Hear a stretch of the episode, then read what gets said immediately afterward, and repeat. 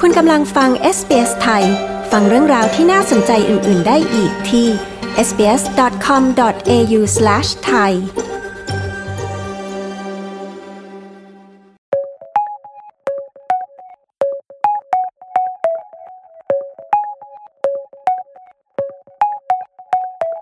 ข่าวลือเกี่ยวกับสมเด็จพระเจ้าลูกเธอเจ้าฟ้าพัชรกิติยาภามีข้อเท็จจริงอย่างไร ขณะสอสอไทยลาออกหลายสิบคนจะส่งผลต่อการประชุมสภาหรือไม่ ติดตามรายละเอียดได้จากคุณชาดาสมบูรณ์ผล ผู้สื่อข่าวพิเศษของ s อ s ไทยประจำประเทศไทยค่ะ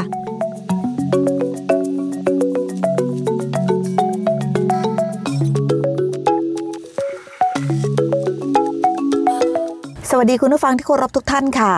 สวัสดีค่ะ คุณชาดา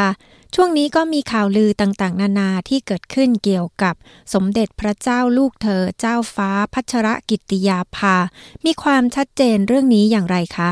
มีความชัดเจนเรื่องนี้แล้วนะคะ เมื่อมีแถลงการสำนักพระราชวังออกมา เรื่องสมเด็จพระเจ้าลูกเธอเจ้าฟ้าพัชรกิติยาภา นเรนทิลาเทพยวดีกรมหลวงราชสาลินีศิริพัฒน์มหาวชรราชธิดาทรงพระประชวร โดยเมื่อวันที่ 14 ธันวาคม พุทธศักราช 2565 สมเด็จพระเจ้าลูกเธอเจ้าฟ้าพัชรกิติยาภาทรงทำการฝึกสุนัขทรงเลี้ยงที่จะเข้าแข่งขันสุนัขใช้งาน ตามมาตรฐานสากล ในรายการ Thailand Working Dog Championship by าย Loyal Thai Army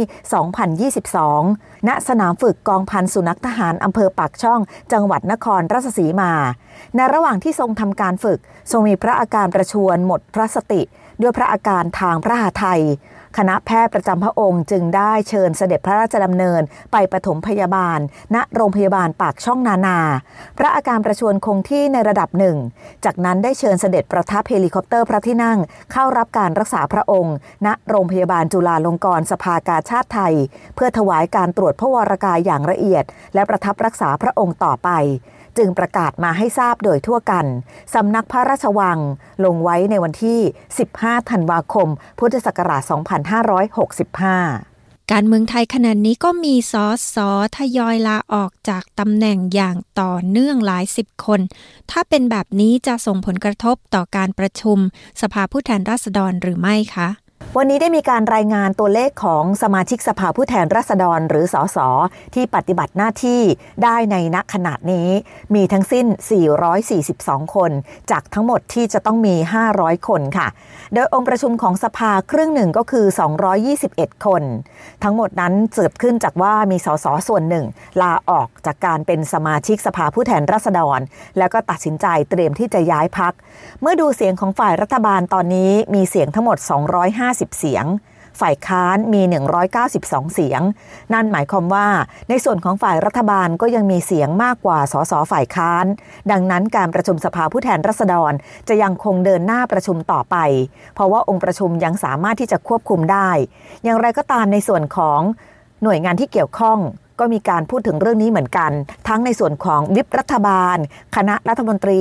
รวมไปถึงนายชวนหลีกภัยประธานสภาผู้แทนราษฎร ที่ย้ำนะคะว่า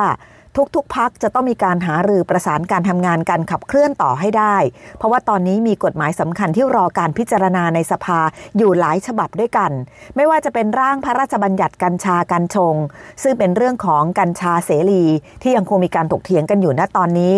รวมไปถึงร่างพระราชบัญญัติคู่ชีวิต ที่มีการพูดถึงเรื่องของสมรสเท่าเทียม การแต่งงานกันระหว่างคนที่คนละเพศหรือเพศเดียวกันก็ตาม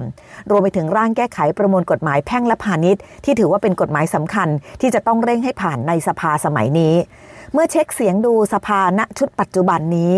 มีสถิติสสลาออกจำนวนมากที่สุด ตั้งแต่วันที่ 6 ตุลาคม 2564 จนถึงวันที่ 15 ธันวาคม 2565 มีสสลาออกไปแล้วรวม 36 คนด้วยกัน และไม่ใช่แค่มีสสลาออกเพียงอย่างเดียว ยังพบว่ามีสสที่จะต้องหยุดปฏิบัติหน้าที่จากการถูกดำเนินคดี หรือแม้กระทั่งจากการอยู่ระหว่างการพิจารณาของสารรัฐธรรมนูญ รวมทั้งสิ้น 8 คนด้วยกัน ในชวนหลีกภัยประธานสภาผู้แทนราษฎรนะคะ ก็ยังคงเชื่อมั่นว่า จากนี้ไปสสจะเข้าร่วมประชุมมากขึ้น และจากนี้จะมีการนัดประชุมสภาเพิ่มขึ้น เพื่อจะได้มีการประชุมกัน และทำให้มีการผ่านกฎหมายสำคัญหลายฉบับด้วยกัน ส่วนกฎหมายร่างพระราชบัญญัติว่าด้วยกัญชาและกัญชง ก็คาดว่าน่าจะใช้เวลาอีกหลายสัปดาห์กว่าที่จะพิจารณาแล้วเสร็จค่ะ บรรดาพักการเมืองต่างๆ ว่าอย่างไรบ้างคะ หลังจากลูกพักของตนทยอยลาออกและย้ายพักคะ มาดูท่าทีของบรรดาพักการเมืองต่างๆ หลังจากที่สสได้ทยอยลาออก จากการเป็นสมาชิกสภาผู้แทนราษฎร และก็ไม่ปฏิบัติหน้าที่ในสภาแล้ว เตรียมตัวที่จะไปลงเลือกตั้งในนามพักภูมิใจไทยพักที่มีการลาออกเยอะที่สุด และเตรียมจะไปลงเลือกตั้งในนามพักภูมิใจไทยด้วยการย้ายพักไปมากเกินกว่า 10 คน นั่นก็คือพักพลังประชารัฐ นายวิรัตรัตนเศษรองหัวหน้าพักยืนยันนะคะว่า สสที่ลาออกไปนั้นไม่ต้องเป็นห่วงเลย เนื่องจากว่าพักได้เตรียมหาผู้สมัครคนใหม่ เตรียมลงพื้นที่ไว้เรียบร้อยแล้ว ตอนนี้หาไว้แล้วเกินกว่า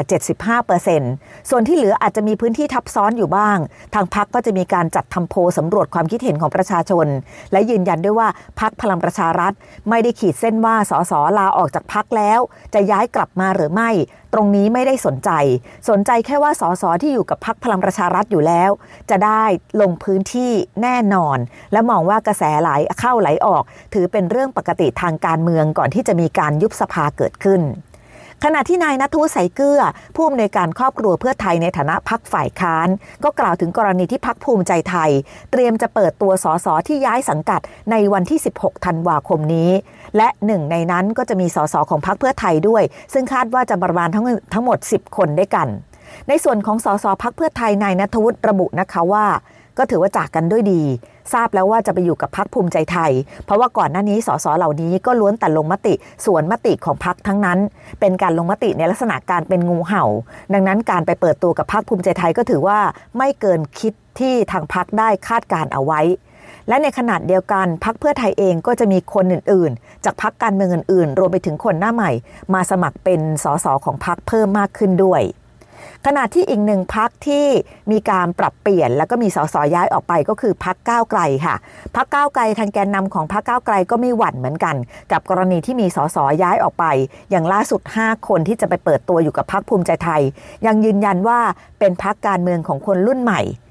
ตั้งเป้าการเลือกตั้ง ด้วยนโยบายใหม่ ๆ และก็เชื่อว่าจุดแข็งของพักอนาคตใหม่เดิม จะสามารถนำมาใช้ในการเลือกตั้งครั้งนี้กับพักก้าวไกลที่กำลังจะมีขึ้นได้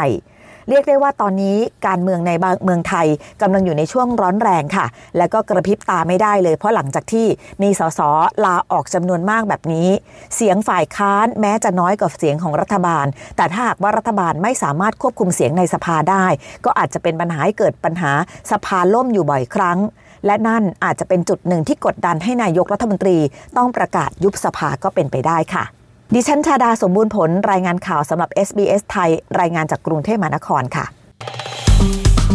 กดไลค์แชร์ และแสดงความเห็นไป follow SBS ไทยทาง Facebook